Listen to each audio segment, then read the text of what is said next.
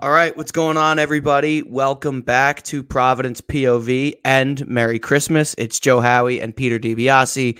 We have a quick one, but a fun one for you guys today. Coming into this one, Providence beats Butler 85 75 in overtime at home. This was uh, quite the game, uh, headlined by Ticket Gaines' three pointer to send the team into overtime. Peter, Merry Christmas. How was your Christmas? It's good. Merry Christmas to you and Merry Christmas and Happy Holidays to everyone that is listening. Obviously, new, the new year is just on the horizon. Obviously, the Friars got a nice victory, stressful victory, but a victory is a victory. And they ended up winning by 10 uh, heading into Christmas. Uh, I was at the game. It was, it was one of those up and down roller coasters, but I'm happy they came out with a win and they started 2 2 0 at home and 2 0 in the Big East. That's right. Friars are now sitting at the top of the conference standings at 2 and 0. They're joined by Villanova, uh, who is also 2 and 0. Also, Merry Christmas from Santa Kim English. Monday, I guess Monday afternoon it was. The top 25 came out. Providence poked its way into the top 25 with that victory, coming in at 25th on December 25th. A little Christmas magic miracle, whatever you want to call it. A nice little gift in the stocking from King, Kim English and the Friars. But this was a fun game. Um, you know, definitely an up and down game. Uh, Friars take a 15 nothing lead to start. Butler chips away. Uh, Providence goes up four at halftime. And then obviously it was a back and forth second half. Peter, there are a lot of things that I know we want to talk about from this one, but I think the the funny storyline uh, to start with here is that uh, there were some technical issues with Butler's flight on Friday that delayed them until Saturday morning. And for anyone who was watching the game at home, like I was, John Fanta and Donny Marshall brought that up maybe 600 times during the broadcast, and it was the most annoying thing. Uh, just oh, Butler, you know, they had plane issues and they chipped back from down 15. Like, all yeah. right, we got it.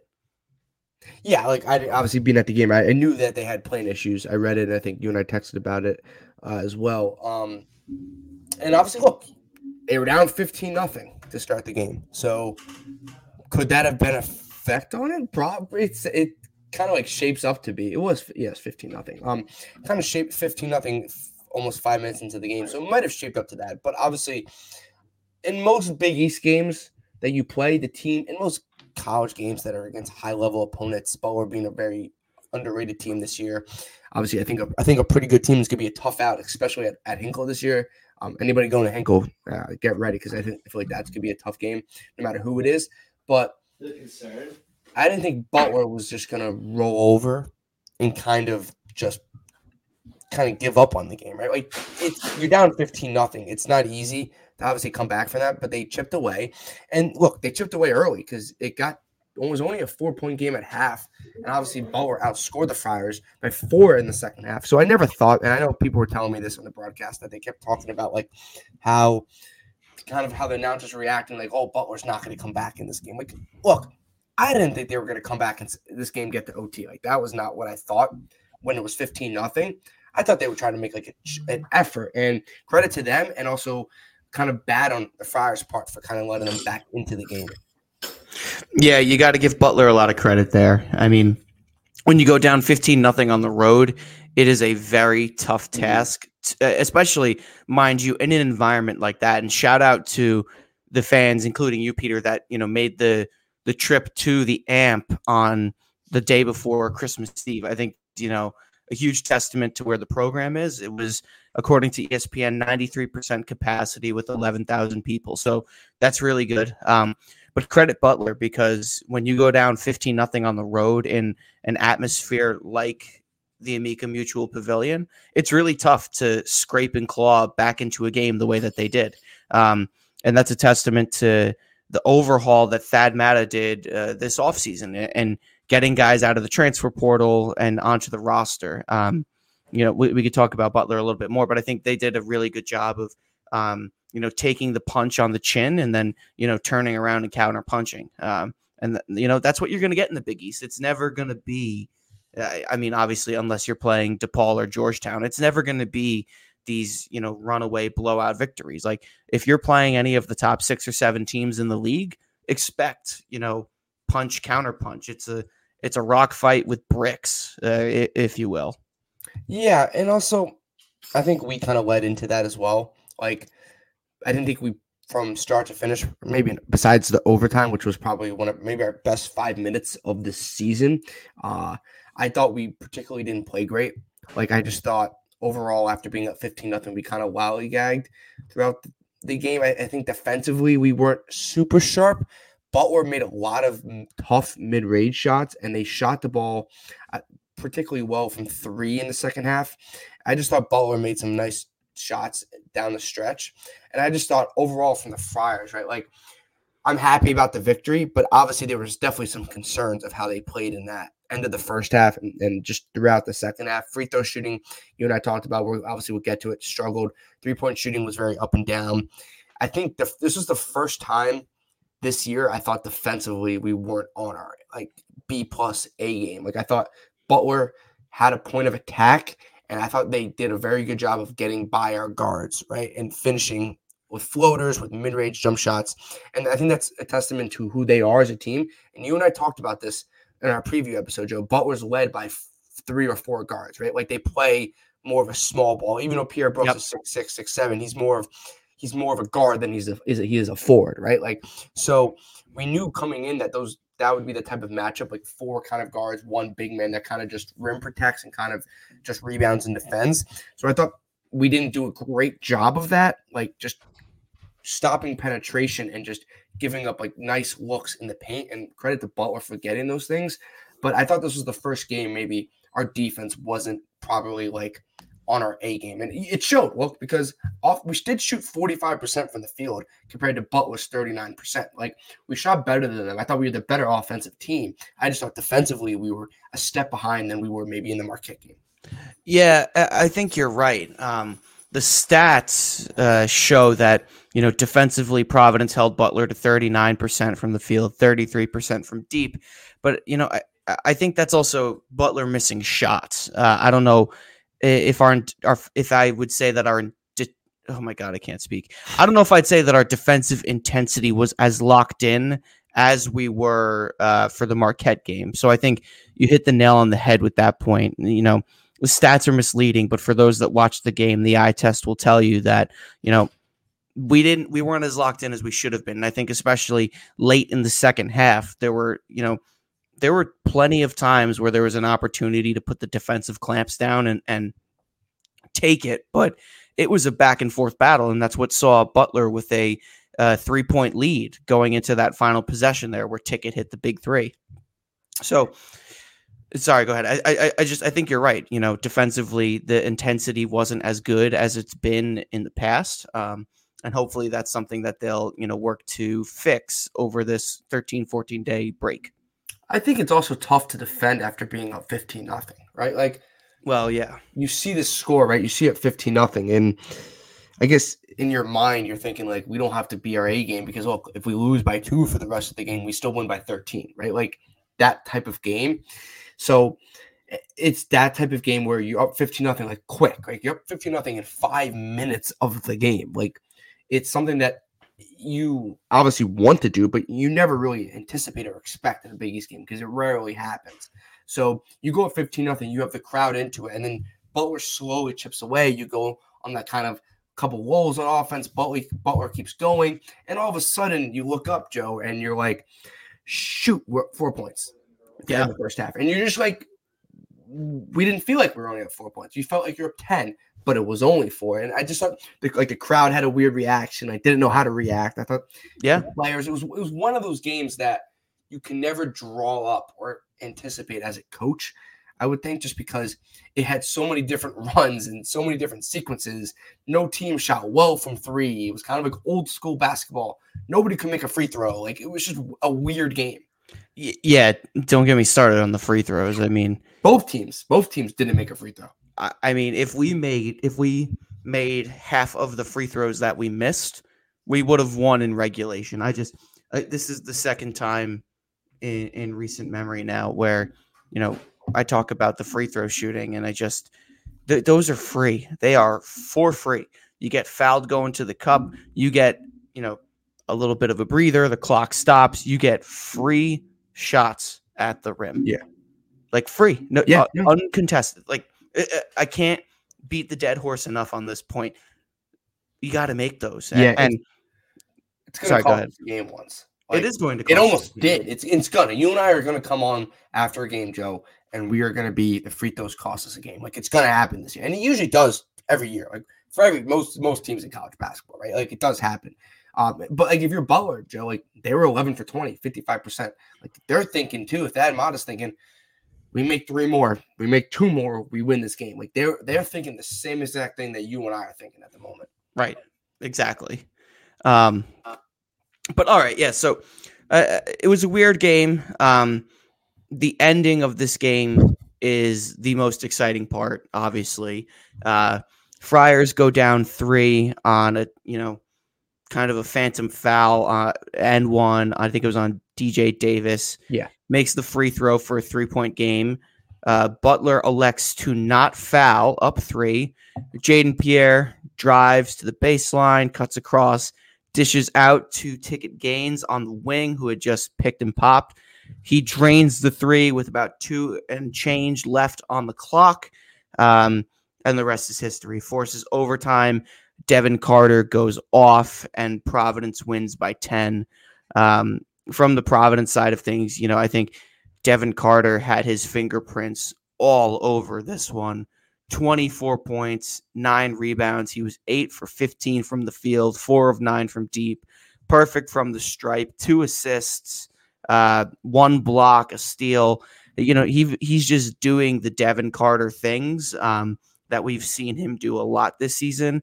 And I think this game stacked on top of the Marquette game have now floated his name around uh, early on here. This is obviously a lot can change for this team and the conference, but his name is now being floated around as a candidate for Big East Player of the Year, and I think it is deservingly so. He is playing uh, the way that a lot of us Friar fans had expected Bryce Hopkins to Yeah. play this season, and you know Devin Carter, he's playing at an All American level right now.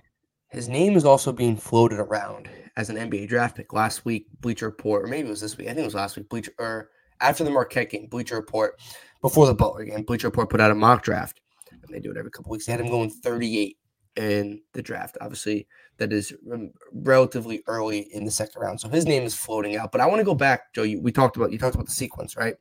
Of the three that Ticket Gaines doesn't hit it. You and I are talking about a three point home loss, and we're talking about a potential disaster of, Yep. of a game. We, we really are because you don't make that three. You and I are sitting here and we're like, okay, this is kind of a disaster. Not just Christmas lost, is ruined. but just just how we lost and how we are 15 nothing. But Ticket Gaines, I guess, saved Christmas.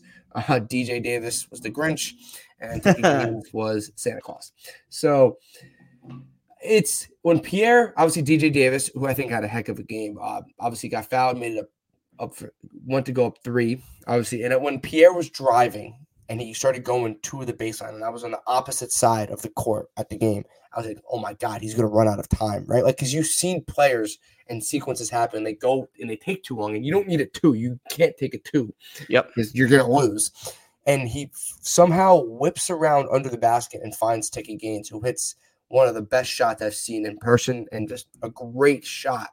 And I thought, one, the crowd obviously went bananas, but I thought Jaden Pierre made one of the best plays he's made of of the season. And you and I have been hard on Jaden Pierre uh, since the Kansas State injury. You and I have been very hard on Jaden Pierre because Yep. we, we we've criticized him for his turnovers. And look, it's it's we're, we're being honest. And I thought, look, he's still two for six, fine shooting.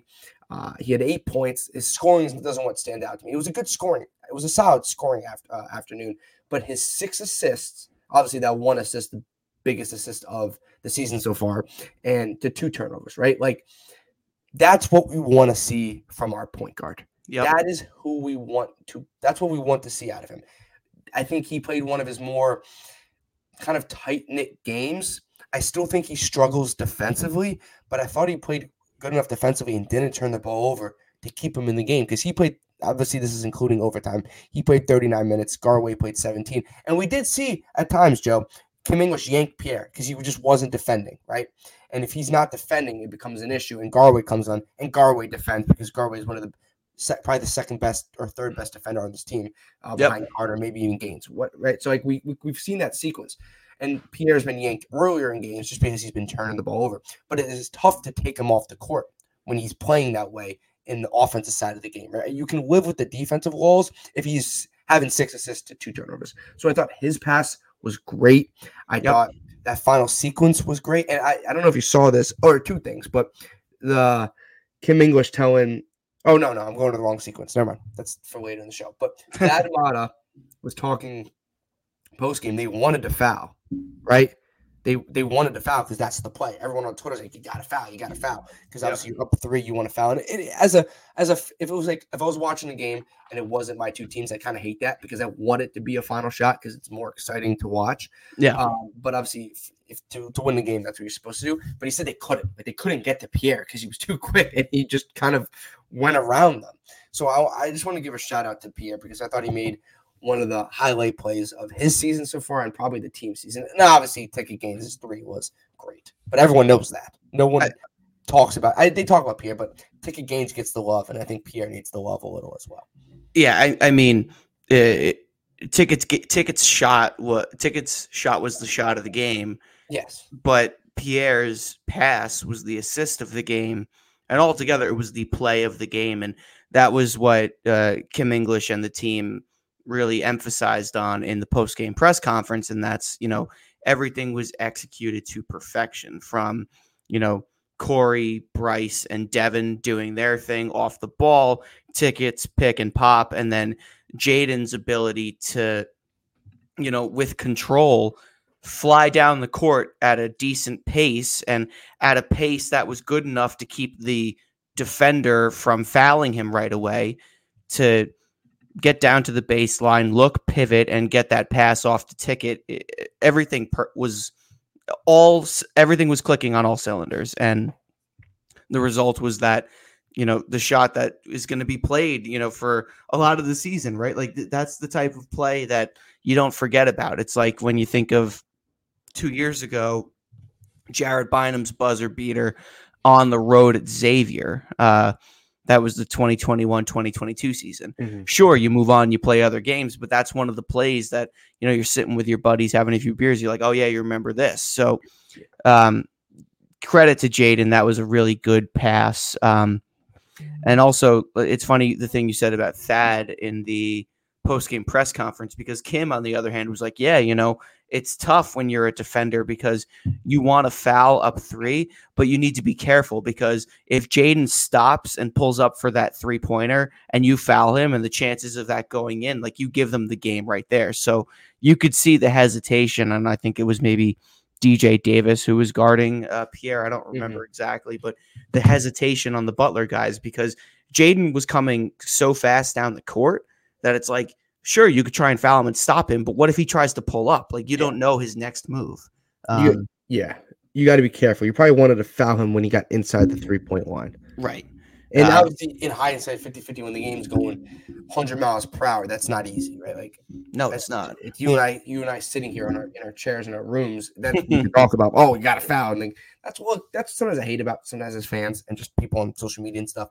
Like, like of course they wanted to foul. Like Thad Matta is not an idiot, right? Like that might have went to a, I think he went to, went to a Final Four with Ohio State, right? Like, yeah, this guy isn't like an idiot. Like he knows how to coach college basketball, and they wanted to foul, but it's tough. And I credit to Jaden Pierre for making it tough. You want to make it tough because if they foul you there, then it gets really dicey because then you obviously you have to make both free throws, and knowing us, we won't because we just didn't make free throws. So it just felt like that type of game where uh, Pierre's a good free throw shooter, true, though. True, true. He what did he go? I think he went he went two for two. I agree. Yeah. Pierre's a good free throw shooter. Just but how that game flowed, it just feels like it was one of those games where he might miss one. But even not, like you make both, you up one or you down one, and then you foul again. It's just the clock's gone. Like it's you went from nine seconds to start the play to four, right? And it's not the NBA where you can get the ball past half court, right? Like it's you got to go the length, and that's not easy to do. Um, but you also mentioned mentioned Devin Carter. I think we got to talk about Devin Carter, and you you you laid it out perfectly, Joe. He was great. Um, yeah, I thought he had the OT. I said earlier that was probably the Friars' five best minutes of basketball. I, I, get they had good runs in the Marquette game, but I just thought in five concrete minutes, that was some of the best basketball I've seen. They came out and they just put their stamp on the game. They didn't waste yeah. a, Oduro free throw. Uh, sorry, not Oduro free throw. A Doro layup, and then a stop. Then a Devin Carter makes two free throws. But then Telfort answers, and then you have a Devin Carter three that make it a five point game. They answer again. So Butler wasn't going away anytime soon. Yep. Three point game, but then a, Oduro layup and a Devin Carter three. And that Devin Carter three, if everyone, I, I think you've, I think I'm assuming you saw it, but if you haven't seen it, go on social media and type in Ian Steele, my former boss at ABC6, and he had a perfect clip because he was shooting it under the basket, and you can see Kim English go up behind him to Devin Carter. As Devin Carter, this is on the second three. This is uh, to make it 81 73. And he says, tells him, Come on, man, shoot it, shoot it. And he just shoots it and he makes it. So that I thought that was a cool clip because you were able to read uh, Kim English's lips, and Ian did a good job of putting that in the video, like the text in the video. And it just also just shows like one, we're going to shoot threes, and we've come to accustom that. And two, Kim English trusts his players to make shots, and he trusts Devin Carter. So Devin Carter made two free throws, hit a three, and then hit another three. And obviously, Doro had a couple baskets in OT as well. And, uh, and then Carter made two more free throws. I just thought Carter in OT was just incredible and just kind of turned into that kind of superstar guard that I think we needed in in overtime. Yeah, everything you said, Peter, was is, is perfect. Um, Kim put together a really good coaching game. Um, and if you haven't had the opportunity to listen to the post game press conference yet, I would highly recommend because it, it, it, was probably the best one that he's you know he's produced since he's been at the helm. Um, just his mind, his his basketball mind is incredible, and his point of view on things is even more so. Um, he said, you know, when you get to overtime, typically there's there's two different, you know, energies. There's the team that is excited and relieved and happy to get there, and there's the team that doesn't want to be there and would have preferred the game end in regulation. And that is spot on because Butler goes up 69 66 and thinks, all right, you know, we won the game. Let's, you know, we we took a, a late flight, whatever, down 15. Now we're winning. Providence comes down, ticket knocks down that three. We go into overtime, energized off of that huge play, and the, it was a complete momentum shift. I mean, we went on a 16 to 6 run in overtime, but what Kim said is exactly what happened, right? Butler looked deflated. Providence came out hot. And it's because of Kim's ability to, to get his guys up for the moment. He did it for Marquette, right? Like you and I talked, we, we didn't know what was going to come out of that Marquette game. And if more free throws had fallen, it would have been a 25 point beatdown. Instead, it was a 15 point beatdown. Same thing here. He gets his guys and he treats them. Again, another quote from the post game press conference. He looked at what Shaka Smart and Danny Hurley said to their teams, and he said the same thing to his team. He challenged his team to come to the film session after Marquette treating it like a loss because he wants his guys to prepare that with the same level that Marquette and UConn, the two top teams in the conference, prepare with. And this is this is mind you after a win. So all the credit here goes to Kim English and his ability to prepare the guys to be in that moment, to prepare Devin Carter to do what he did in overtime. Um, and moreover, right, you look at the the bond between them you know, very rarely are you going to see a coach storm down the sideline the way Kim did and say, shoot it, man. Come on, shoot it to his player. And, you know, luckily they had the matchup that they wanted. But all in all, all in all, I'm rambling here, but all in all, that was, you know, a great coaching game by Kim. And I think this really puts uh, his relationship with the players out into, you know, the public view. You know, we knew through some of the preseason and offseason reports that he really meshed and bonded well with the guys. But now we're seeing it unfold in front of us, and his ability to relate to them and to communicate with them and to you know you know dialogue with them during the games is just unmatched. He is he's doing a great job. Yeah, and I think one question heading into this year, and I think it was it was a fair question, is how is Kim English going to coach in Big East games, right? Like Big East, and even in non-con games against the Kansas States, Georgia, Oklahoma's of the world, right? But Big East games, in type Big East games, it gets dicey, right? Like there's a lot of really good coaches in this conference from top to bottom. So you're gonna have to somehow coach out coach a guy, right? It's not gonna be mm-hmm. easy. Uh, and he went against Shaka Smart, who's been to a Final Four at VCU, who won a Big East championship last year with Marquette. And then you against Thad Matta, who's trying to rebuild Butler, who's got Butler looking like in a, in a good direction at the moment and he also uh, amount who went to a Final Four of Ohio State, right? Like those guys are proven legit college basketball coaches, and Kim English isn't, right? Like he had a good run at George Mason, but he isn't a proven elite college basketball coach. So we wanted to see how he would coach in these type of games. And so far, obviously Marquette was good and then became a blowout, so it wasn't a tight game, but he coached well in that game. And then I thought this game, I thought, look, you could have the second half could have been we could have got run out of our own building, right? Like because we didn't play particularly well in the second half. And you go from being up 15 to being in a tight game, to being down three, to having to make stops that five minutes into the first half, you didn't think you were going to have to make stops. You think we were going to see walk ons at that point of the game, at three minutes left in the game, right? It was that type of right. beginning. So obviously credit to the players for battling, but also credit to the coaching staff, Kim English, and everyone, everyone on the coaching staff for kind of righting the ship because this ship could have flipped in that second half because it almost did. It, it almost did. And they yeah. lost the second half, but they kept it afloat enough, obviously, to get it to OT. And obviously, at the end of the day, your players have to make shots because Kim English is not there to make shots. Um, and Ticket Gaines and Pierre had a great sequence to get it. But I thought overtime was great. They put their throat on their gas, uh, and they just not, they put their foot on the gas, throat on their necks, and just and just kept going and left no doubt. It looked like we blew them out. Like at the end of the game, even though you won by 10, I guess you blew them out, but it, yeah, obviously you kind of didn't. OT is always weird, I think, in college basketball. And I had confidence going into OT because a lot of the times the better team at home usually wins, especially with the momentum, like you said, after the game. Mm-hmm. Like we had the, the crowd was back into it, the players were back into it. The momentum was went from 100% Butler to like 85% Providence, right? Like that's where it flipped after right. that three. So I thought they did a great job in that. I thought Kim English did a pretty good job overall. Yeah, I, I mean, he did a good job. Um, you know, it, you're right. It, the Butler had the momentum um, up until that ticket shot, but then after that, you know, I was very confident going yes. into overtime that we were going to win the game. Um, but yeah, I mean, Kim's doing a, really good job so far uh, through the first two games here of conference play, uh, and keep in mind too, like again, this was I'm going to keep referencing it, and if you haven't listened to it yet, you gotta you gotta go check this one out because it was a good one.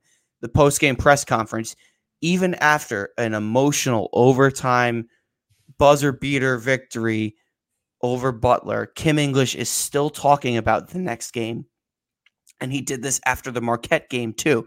He wouldn't even smile to um to I think it was Jim Jackson and um, I forget who else was in the booth, but he wouldn't even smile to the Fox guys because he was too busy focusing on Butler. And he was smiling and he was celebrating this win a little bit more than the Marquette one, but he was already talking about Seton Hall. And you can just see the wheels are turning in his head. Like it, it's never enough, and he's a he's a true competitor. Um, I think my favorite quote from the press conference was, you know, there isn't a go-to guy on this Providence team, right? It's not Devin, it's not Josh, it's not Bryce, it's whoever the open man is, right? It's, mm-hmm. you know, if you have an open look, take it. If not, pass it. If not, pass it, right? Like such a, a he simplifies the game so much, but at the same time like he has such a vast uh, wealth of knowledge about basketball and when you listen to these post game press conferences, he's all business. It's it, eh, I'm rambling again. Go listen to it. that that's that's going to be the final line here. Um, yeah, yeah, I agree. I 100 percent agree. All right, let's round out some of the stats here for Providence. Uh, obviously, Devin Carter led the team in scoring with 24 and nine rebounds. Josh Oduro, we haven't even talked about him. Yeah. He pieced together a man's game down low. 19 points, 14 rebounds, three blocks, six assists for the big man, eight for 14 from the field. He was one for two from deep. he had, you know, a, a, really terrific performance, and he is going to fly under the radar this season as the most underrated big in the conference. He can hold his own, and uh, you know, this was a really uh, advantageous matchup for him, and he took advantage. Um, going down the stat sheet here, Ticket Gaines, the man of the game, 17 points, five rebounds, two assists, two blocks, six for 13 from the field, five for 12 from deep, inc- including his buzzer beating, well, almost buzzer beating three pointer to send the game to overtime. And then we've got Bryce Hopkins. Again, Hopkins didn't have the best shooting night of his performance of his career. Uh, five for 14 from the field. He was 0 for 5 from deep. But even on an off shooting night, he still had 12 points and 13 rebounds. Uh, I can only say this until I'm blue in the face so much longer, but when he is on, watch out because this team is going to be unstoppable. Right now, we're getting a Bryce Hopkins that's struggling to shoot the basketball, and he's still piecing together double doubles. It is incredible how talented this kid is. And once he figures it out and gets things going, he's going to be a monster. Yeah, no, no, I agree, and I thought Oduro, I like you said a minute ago, Oduro had had a great game, right? Like, uh, nineteen points, fourteen rebounds. He was good defensively. He was good offensively, and we, you and I talked about. I think he had an advantage in his matchup, right? Like, unlike some of the other guards potentially in this game, I thought Oduro had an advantage. Um, I did think he took a bad shot at the end of regulation or close to the regulation, maybe a minute and a half two minutes left, that 15 footer or so. Oh yeah, I thought that was like probably his worst play of the year because I was like, whoa, that was just not where we wanted. There like 15 on the shot clock or something like that. But outside of that one lone one play, that I was like, oh, under my breath, I was like, damn it, Oduro, not the shot we wanted. Besides that, he, I think he was dominant. And you and I have talked about so many times. He needs to get the ball more and he got the ball more. And I think we saw how the offensive offense flowed better with him getting touches throughout the uh, throughout the game. Yeah. Um, no, yeah, and it's kind of funny because we talked about this a couple of episodes ago about getting him touches, and then if he gets doubled, he can dish it out to open shooters, and that's exactly what happened. I mean, you don't get mm-hmm. six assists as the starting center, not not you know, passing out. So I think he continues to impress. Um, he can he continues to be the most underrated player in the conference, and I'm really excited to to see where he goes. Um, but all right, I think that's going to do it uh, for us. As always, this podcast is brought to you by House Enterprise and in partnership with House of College Hoops. Head over to our site, house-enterprise.com, to get in on the fun. Peter, before we sign off here, any closing thoughts? One thing I just wanted to I noted or to mm. know, we only had seven turnovers, right? We had 17 assists to seven turnovers, right? So I said in the beginning of the episode, I thought offensively we played a pretty well-rounded game outside of some missed threes and some stupid shots we like to take, but that's every game. And then obviously some free throws. But I thought we didn't turn the ball over, and I think that that kept us when we were struggling a little bit in the second half. So 17 assists to seven turnovers.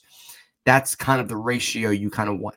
If you keep the turnovers under 10, which is not easy to do in the Big East, but they did, you're you are going to win a lot of games. So seven turnovers is just another, I think, bright spot that comes uh, out of this game.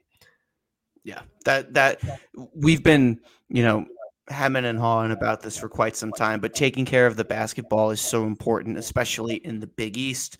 Um, you know they've they've been cleaning it up as of late. Uh, let's hope that continues as conference play progresses.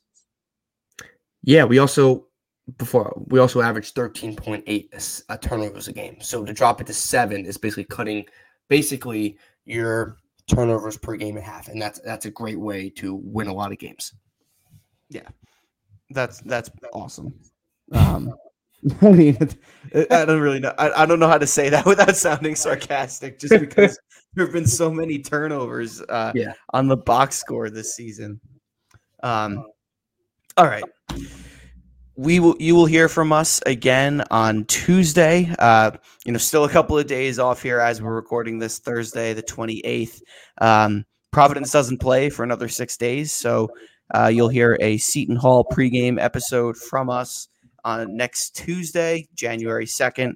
Um, so we'll wish you happy New Year's before then. But uh, once again, Merry Christmas, Happy Holidays to everybody. For Peter, this is Joe. Merry Christmas and go Friars. Go Friars.